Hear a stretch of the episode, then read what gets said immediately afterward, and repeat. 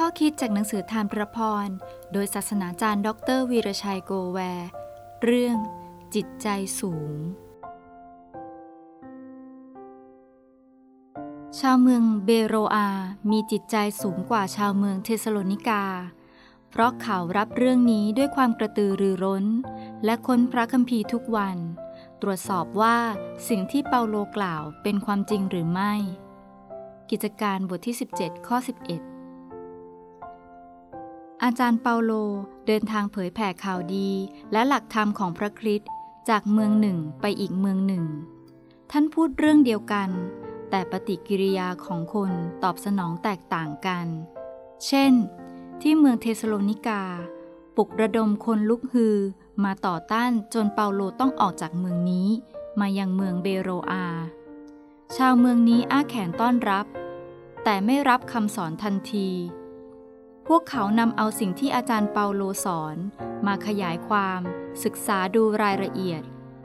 พิสูจน์ดูว่า สิ่งที่สอนนั้นจริงเท็จอย่างไร พระคัมภีร์ยกย่องว่าพวกเขามีจิตใจสูงกว่าชาวเทสโลนิกา พวกเขาเป็นคนอย่างไรจึงเรียกว่าจิตใจสูง นั่นเป็นเพราะพวกเขาไม่ถูกโมหะจริต มีอคติครอบงำ เหมือนชาวเทสโลนิกาที่ต่อต้านก่อนจะได้รับฟัง พวกเขาไม่เปิดใจรับฟัง ก็เพราะมีความอิจฉาริษยา ที่ผู้คนสนใจฟังและตามอาจารย์เปาโลมากกว่าพวกเขา คนเราถ้ามีสติย่อมรับฟังสิ่งที่ตนไม่รู้มาก่อน ฟังโดยไม่ต้องเชื่อในสิ่งที่รับฟังมาทันที เพราะคนโง่ เชื่อทุกสิ่งที่คนพูด ชาวเบโรอามีจิตใจสูง กล้าเผชิญกับความแตกต่าง และศึกษาอย่างละเอียดก่อนตัดสินใจเชื่อ ดังนั้น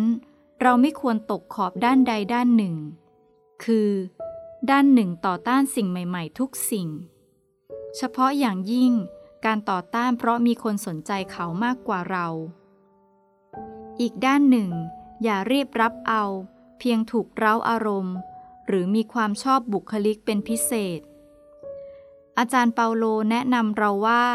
อย่าให้ใครหมิ่นคำเทศนา หรือการเผยพระวจนะ ขอให้แต่ละคนมีวิจารณญาณ สิ่งไหนดีจงยึดไว้ สิ่งใดไม่ดีจงทิ้งเสีย เหมือนคนดื่มน้ำต้องระวัง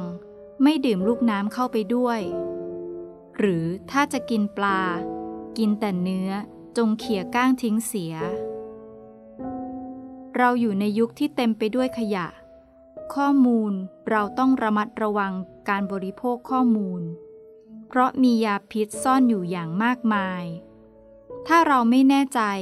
ก็ควรนำข้อมูลนั้นๆ ปรึกษาผู้นำฝ่ายวิญญาณ ผู้ทรงคุณวุฒิก่อน จะช่วยกรองอีกระดับหนึ่งก่อนตัดสินใจ ถึงแม้ว่าเราจะไม่ใช่คนฉลาด แต่ก็อย่าเป็นคนเขายอมเป็นเหยื่อของคนฉลาดแกมโกง